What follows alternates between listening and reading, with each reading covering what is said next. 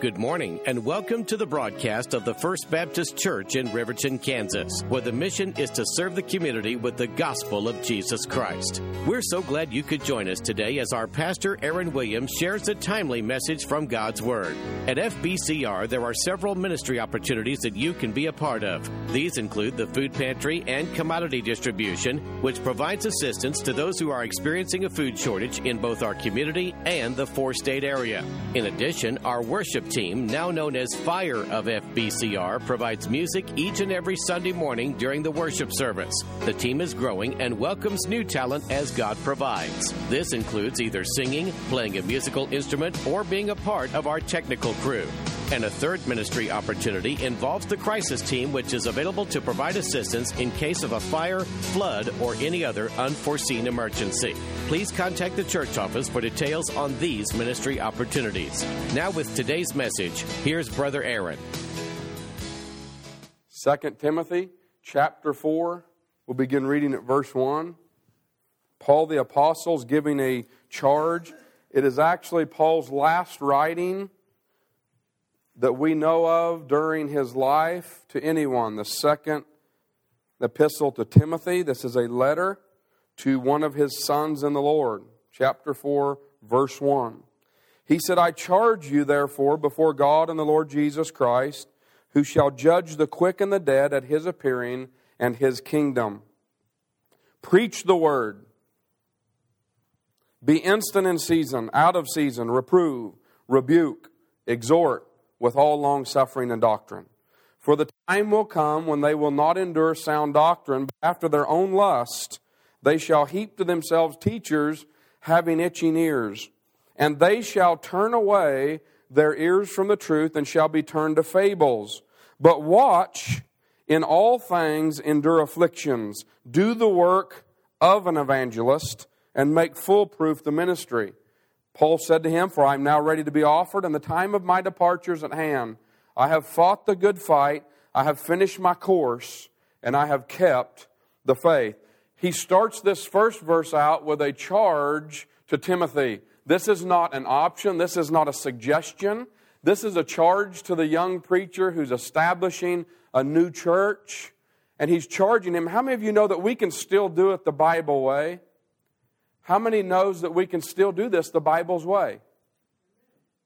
That if we build converts or we try to build churches or we try to do the work of the ministry a way other than the way of Jesus Christ, a, a way other than the Word of God. And, and this is really upon me. Uh, this morning, I just want to say this, and my wife really confirmed. I was in the prayer room early, but then felt just I need to go back to the prayer room. So I opened this very text of Scripture. I laid it on the floor on my knees with my head bowed to the scriptures. I just laid there for a moment. And, and I want to share this with you. I know since I've been here in two years, I've not shared a great deal like this, but I want to share something with you, and I want to ask you to do something. And for those who hear the radio broadcast, if you're a praying person of faith, and last week uh, we began to share on the, the prayers that God would not hear and the prayers that God does hear and why it, it's important that the fervent prayer of a righteous man availeth much. Why there's strength at God's throne for those who are redeemed by the blood of the Lamb and the, have a word and a testimony of Christ. If you're a praying person, would you pray for our country? This morning, as I'm on my knees, I want to share with you openly, honestly, that for the last two weeks, I have really carried a burden that I was unaware of.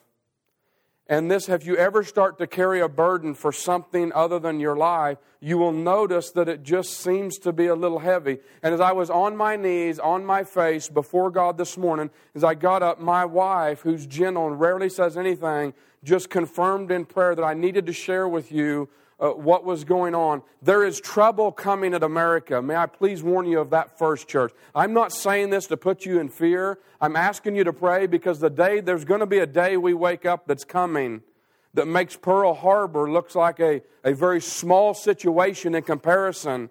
And listen, we need to approach with the reverence I taught last week before a reverence to God who is able to establish kingdoms himself. He's able to stop He, in more times than not, throughout scriptures, listen, men were going to die and a praying prophet would come and God extend the life. He was going to at one time destroy a nation that Moses was dealing with and Moses could pray and change the mind of God at times. There matters when we pray. And when I say pray, it's not a drive-by prayer out of our window, but the kind of prayer that says, God, we have a country that's been built upon promises and the freedom that we could worship you in spirit and in truth truth. And this is the way I came to the gospel of Christ. And I want to at least not be a coward in this generation, but be enough of a man of God in the pulpit to say openly to all men everywhere, we should humble ourselves and ask God that He may intervene because we have enemies around the world that are after one thing, not just America, but Christianity itself. You don't see them disputing every other religion. Why? Because a, Jesus Christ was is and forever will be the light of the whole world. He's the light of the temple. He's the light of eternity. No one will ever change that. And may He be the light of our own conscience as we go into the prayer room. I hope that God will wake all of us up in the nights. And while you're there honoring God as He trusts us with His burden. Why would the Holy Spirit lay a burden upon us? Why would God trust us enough to tell us what He hurts for? How many times when we go to prayer, we ask God for what we want and we know He cares for what we need? But it's only His closest friends that He can share a burden that He has, maybe for our own lives, for our own country. He said, Should I hide from the thing, the thing I'm about to do in Sodom and Gomorrah? Should I hide this from Abraham? Seeing that Abraham is my friend, can we be called the friend of God today? That God would say to each of us, Can I really allow this to happen without them knowing first what's about to happen?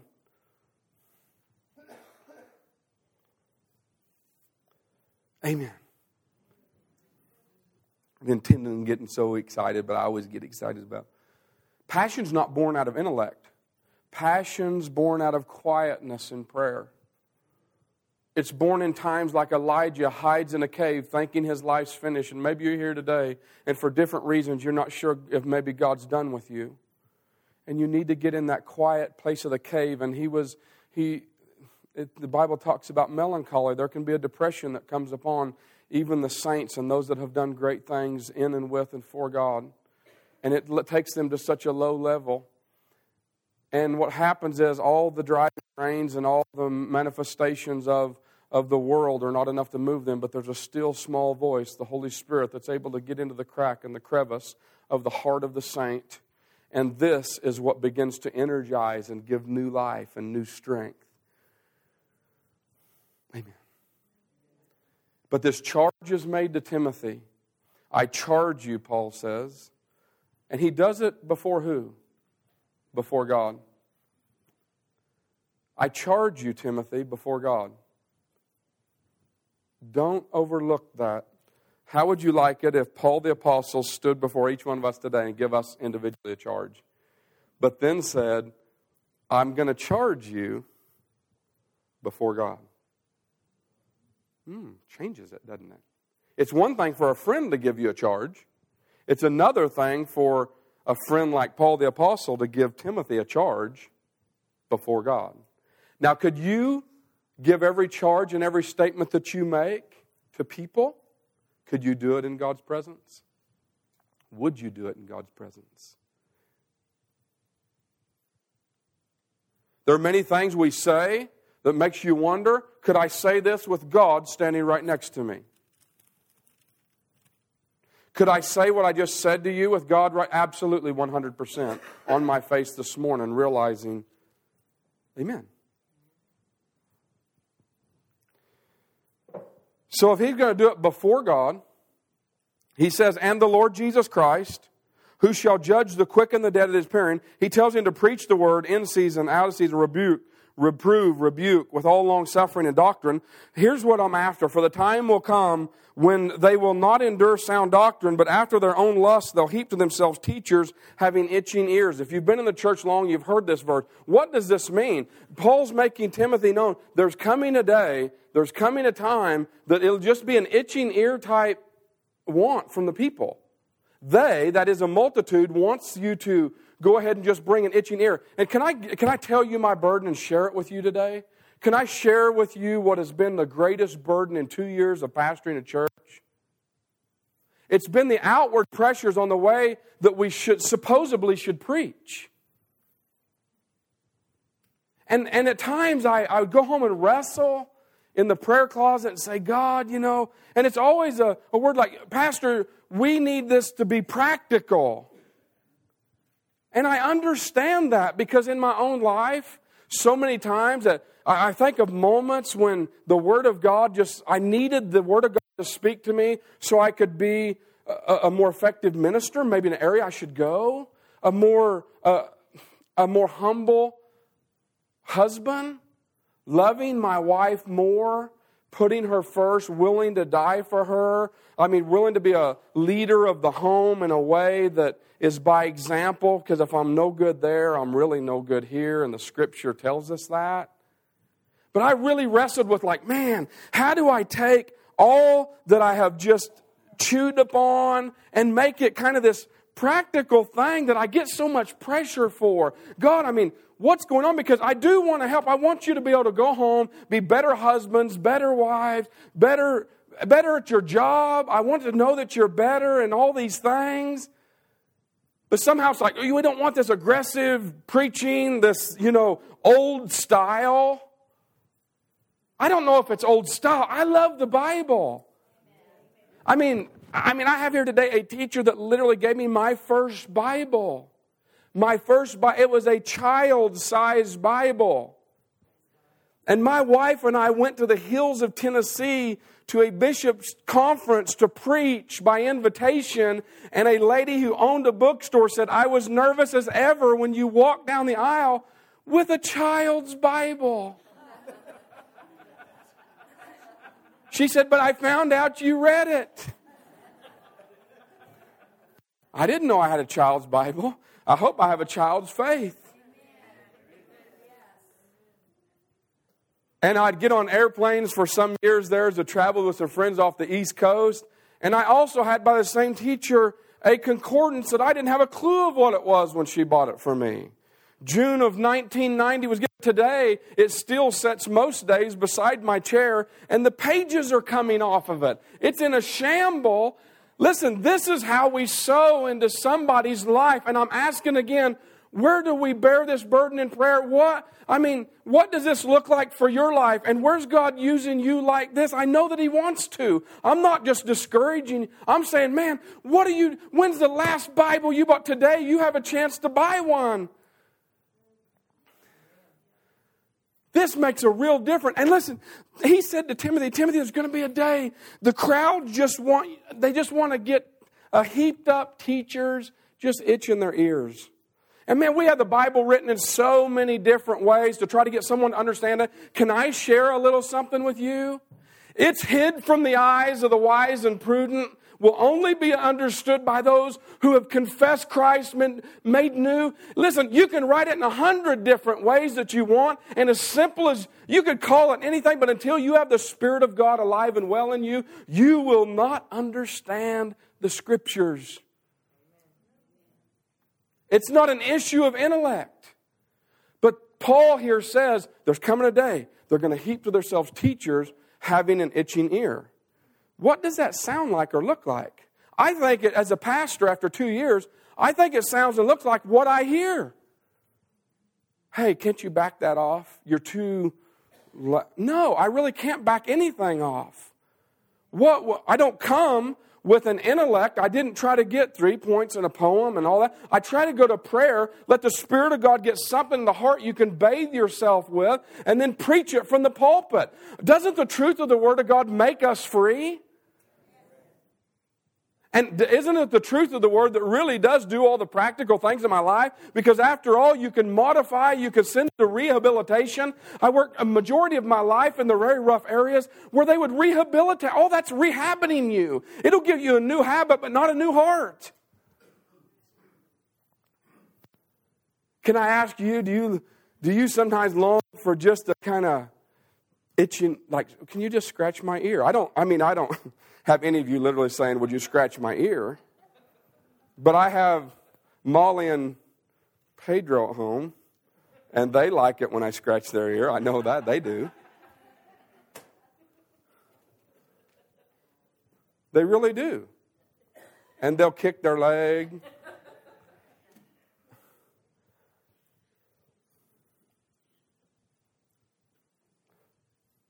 True love rejoices not in iniquity, but in the truth. True love doesn't rejoice, doesn't think dirty jokes are funny. True love doesn't think any of that. I won't even start listing stuff. It's, it's not something you laugh at if you really love truth. If you know that kind of thing will destroy.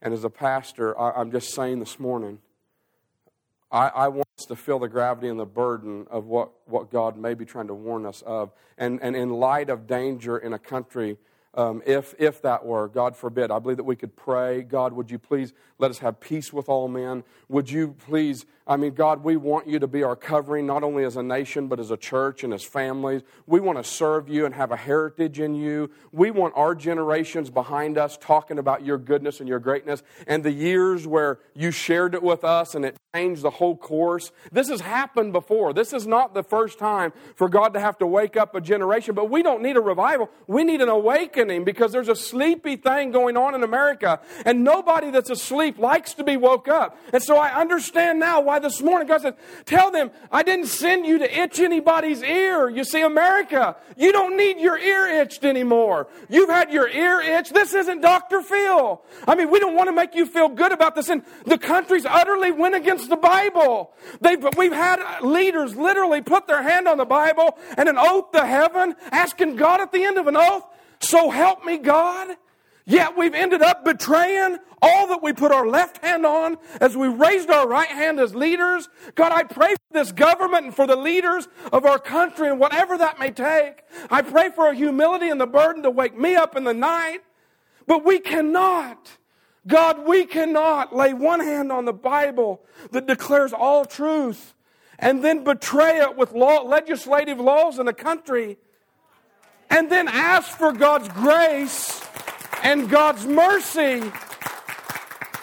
He told Isaiah, You tell them, I read it to you last week, I will not hear them when their calamity comes. This is the Bible. When I think back about Noah, nobody believed what he was preaching until the flood. He's listed in the heroes of faith in Hebrews 11. Noah, being warned of God of things not yet seen, was moved with fear, not faith.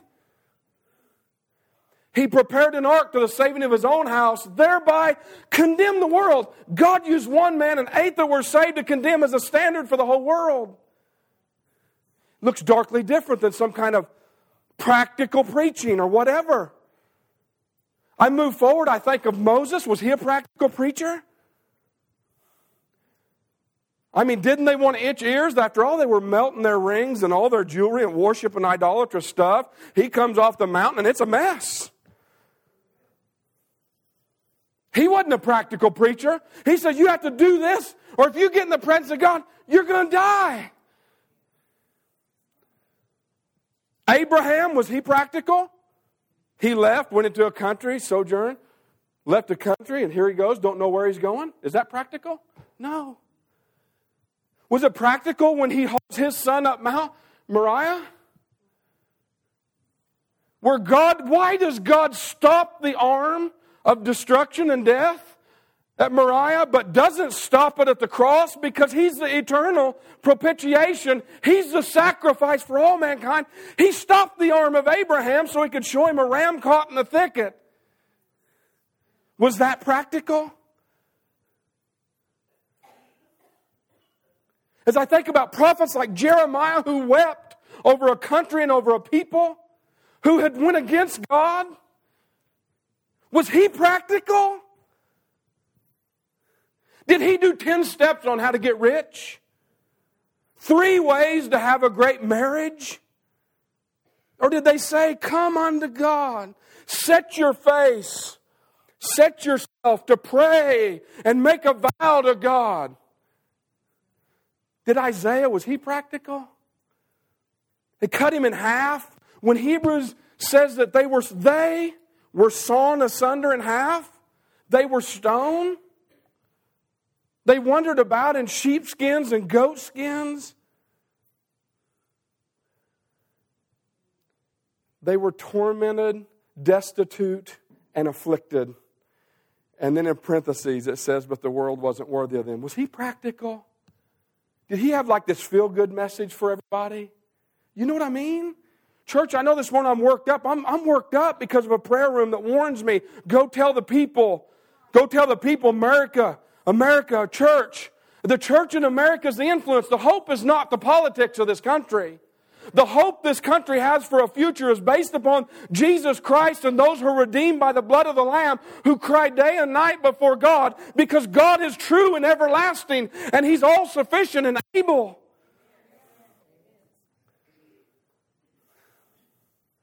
Was the Apostle Paul practical? Caused trouble in every town. Got thrown in jail stoned, and not the kind of stone you're thinking of out there in the audience. He got rocks thrown at him. They left him for dead, and what did he do in the next town? Preached again. Went straight to the synagogue and preached. Looks darkly different than a group that may want some just tickling ear preaching. You say, Oh, preacher, and I've been battling with this. What's happened? from the years of 1950 and Billy Graham tells Truman, stand against ideology that's against what we believe. We'll be praying for you and all the men and women that go to war. What's happened to the preachers of the pulpit where we declare and say, this is wrong? Because we want to be politically correct or whatever, and you got to itch the ear of everybody. Try to get a crowd, and pretty soon we've approved ourselves because we have a multitude. No. There's somebody who's heard the truth of the Word of God preached, and when they respond to it, God, that's His church. This is those that He washed Him in His blood, made them white like new, and clothed them with the garments of salvation. This is the one why Isaiah could say, Come, let us reason together, and though your sins be as scarlet, they shall be white like snow. This is salvation. This isn't like, well, if you come get these programs and you can build the church. That's not how you build the church of Jesus. It can be a byproduct, just not the prime product. And then you notice here, I'm going to find my Bible.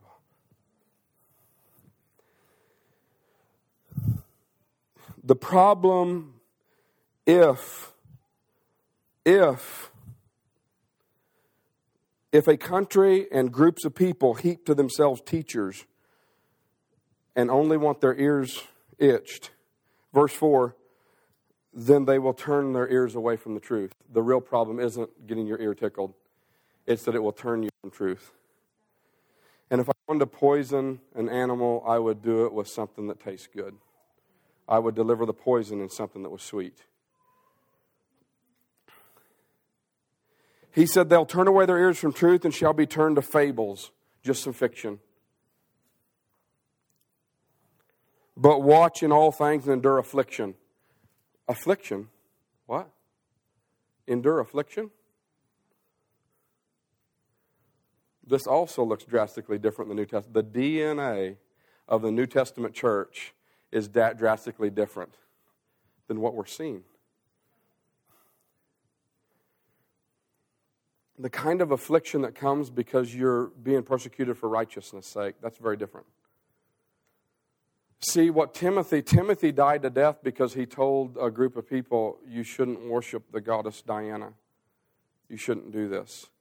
We just read last week John the Baptist was beheaded because he told Herod not to marry his brother's wife, Herodias, and you're committing adultery. And you have Paul the Apostle, who later appeals to the Caesar of Rome and was also beheaded at the end of his life and yet he wrote the last book to the last church at Philippi and over 12 times says a very wonderful thing. His fragrance was never like you didn't have hope or there's no. So wherever you are, maybe you hear this and you say, "What does this mean, preacher?" I, I, I really, I really want to take the litmus test today of your what's the hunger you have for the Word of God. Really, really. I mean, honestly, humbly, I'm not trying to just do this with you and how much you read the Bible and pray. I'm not doing that. But I am asking, is there a legitimate hunger for truth? Do you believe that in your present situation you could seek out the Word of God in truth, find it, and begin to pray because the Word of God says it, and you've built all your faith and affections upon the truth of the Word of God, and it's enough to keep you in seasons that are very dry and you can endure affliction? Are you being afflicted? Are you believing for things that look impossible? Because if we're not believing for things and praying for things that look impossible to the world, then we're only trying to produce what we can and call it the Holy Ghost at the end of the day. But most of the time, when you see these great men and women begin to declare truth in the Word of God written, they were declaring something that would look absolutely like it could never be done by humanity. And so either we're praying some things that look impossible, and maybe you give up in the place of prayer over somebody or a, situation, even in your own life, and God needs to remind you of what the truth is. I know I need to be reminded today, okay, church? I need to be reminded to search out in the affliction, to not talk and communicate with others about what your needs are, and all of these things that may plague us and get most of our time and the business of the world, and men trying to be men that just get a lot of money and do all these things well. At the end of the day, we sell our families and everything else short in the church itself, and then we don't see see the power of God moving because we didn't seek first the kingdom of God. I'm just going to bring us back to the. I want to preach today like it's my last time I'll be in this pulpit. Like this is it. The next time I'd see you would be in eternity, that Jesus Christ would stand. I would be there because I was your pastor at one time and preached the word of God to you, and you heard it in such a way you're made new by the blood of the Lamb. Otherwise, I've just, man. But can we heap to ourselves teachers having an itching ear? Like, man, I just wish it was more googly for me. I wish it was just neater, nice. I mean, so can we preach truth and it still be practical? Yes. You know how? The Holy Spirit will actually convict. When we read the Word of God and know what it says and we do something contrary, you won't have God's peace. You won't have God's joy. The Spirit of God's not cheap. He actually only signatures to set you free when you align yourself with the blood and the word. That's it.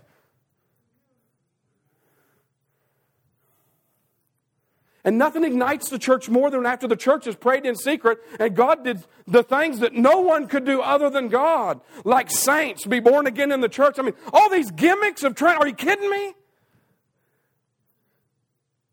Like give 300 at Sunday school and all I'll preach from the roof. I'll eat a bird. I'll what? What? You don't see any of that in here. It said they seen their dead raised to life again. That's what the book says. If your doctrine don't fit it, your doctrine's messed up. We got these fights going on between Baptists and Pentecostals. Forget it. We need Jesus. We need the name of Jesus to be so lifted up.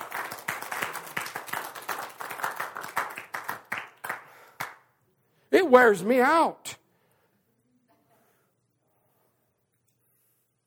Are you? What are you? Um, I'm. The, I'm.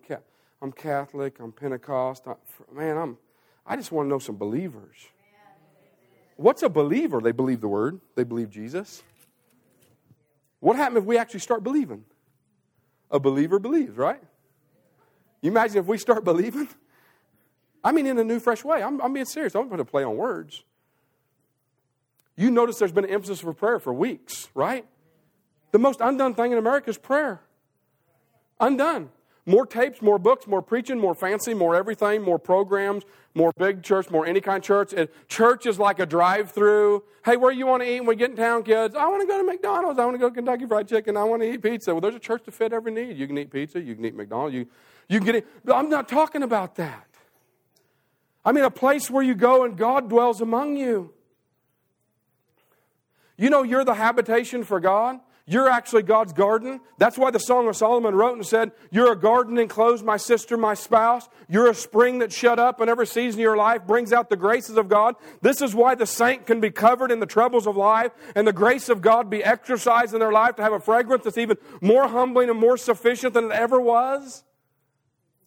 What the concept of God coming among us, is that ever? You see, and I'm ending here, I'm closing. Moses went to the mountain for one reason. God said, If you do build in the earth what you saw in the heavens, I want to come live with you. God said He wanted to come, and He dwell in a tabernacle in a tent until Christ. And at the day that Christ hung on the cross and the three days of the tomb, what you had was mercy painting herself up, getting pretty, ready to be let loose on all of humanity. And you had Jesus Christ at death and in his burial, and she's over there, been hid behind the veil at the mercy seat for her whole life. And the only time she got to meet with a priest. But do you realize that Jesus Christ, when he got up from the dead, that mercy was the prettiest thing you'd ever see to come from God and get to your life? And she dressed herself up the way my wife used to dress up, and I couldn't wait to pick her up and go on a date together, that God wanted to let mercy loose on your life in a way that no one would ever stop it. And when Jesus got up from the grave and Mary Magdalene was there, and he, she said, I thought you was the gardener. He is the gardener. He redeemed everything that the garden brought a curse for, and he went to a place buried in a garden. He's the, not only the gardener, but you're the garden of God. What is our smell and can God dwell among us? I've been to enough funerals talking about us coming to the garden. I want to know the garden God comes among.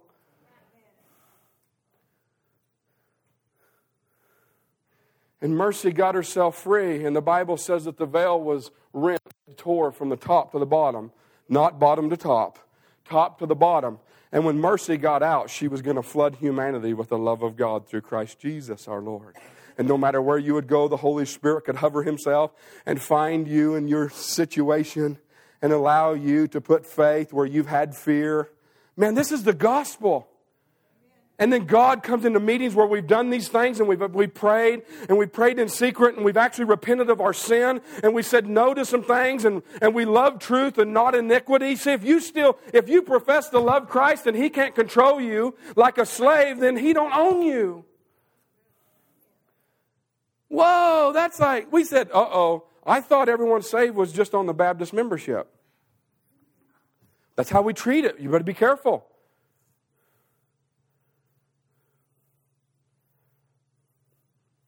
Everyone's going.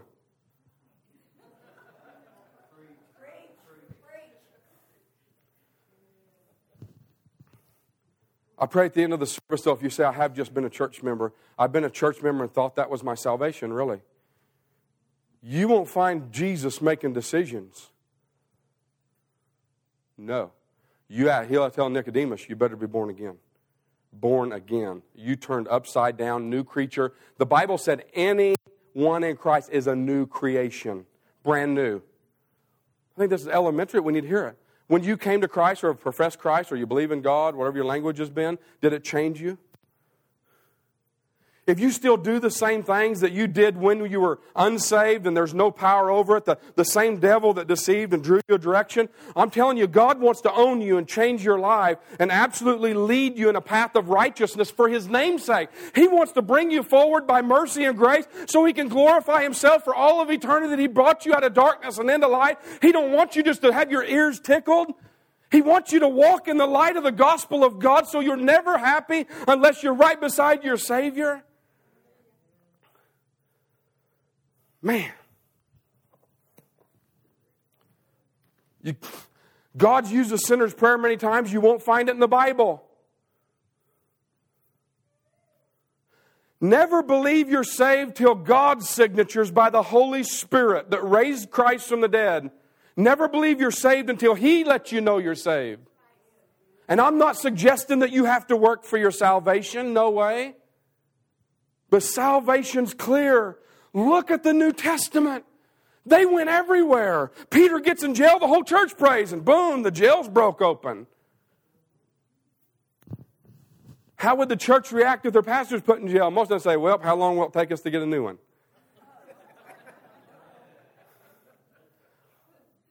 Or would they pray just like that the DNA in the book of Acts shows us about the church of Jesus?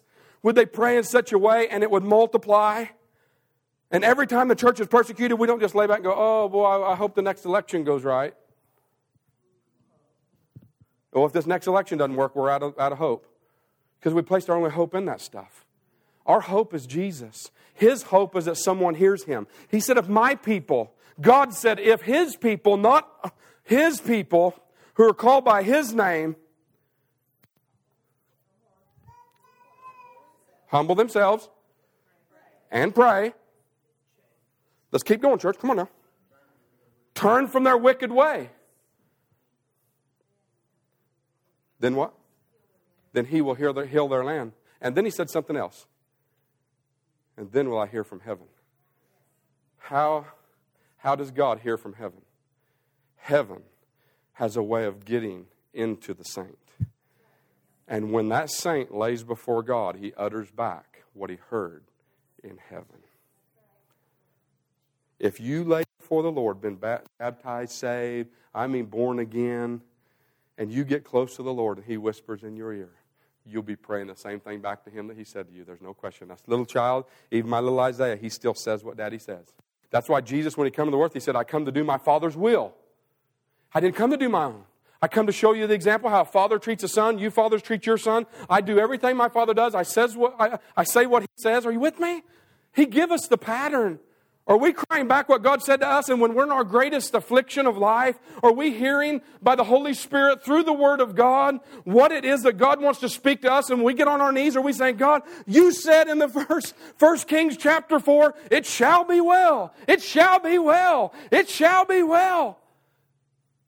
Julie and I lived on that in a season of our life. I am quitting. I'll try to. And it was wonderful to get up in the mornings and know that the Word of God had been delivered to us. And that we could just stay with that. And everyone say, How's it going? I said, It shall be well.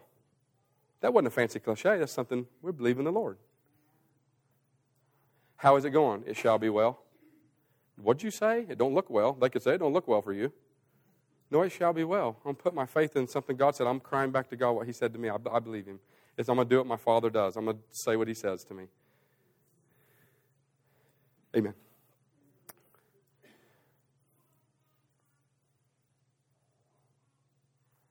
Let's have an, an offering with an invitation. You want to? Let's do them together.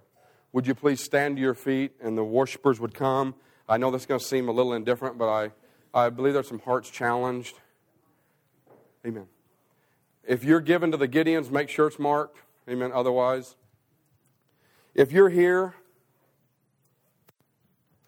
and you say, man, I'm not born again, I'm going to come to Christ today, then it's that simple. I invite you. If if you come and you realize and you agree with what's been preached and, and you believe that there's a heap, people heaping themselves, teachers having an itching ear, then you can come and say yes to God. That's between you and Him. Thanks for listening to today's broadcast. If you have a prayer request or any other need, we would love to hear from you. Our mailing address is Post Office Box 400, Riverton, Kansas 66770 or call us at 620 848 3347. You may find us on Facebook and online at rivertonfbc.com. Our Sunday school classes begin at 9:45 a.m. with worship services at 10:45 a.m. In addition, small group Bible studies meet on Sunday nights in various homes within the community. Please join us on Wednesday nights for a community-wide meal at 6, followed by Bible study for all ages at 7. The church is located at 6895 Southeast Bluebird Lane, just two blocks north of the Riverton Quick Stop or one block south of Community Bank and Trust and one block west. This is downtown Keith Brown inviting you to join us again next Sunday morning at 8:30 for another exciting message from God's Word. Have a great week and God bless.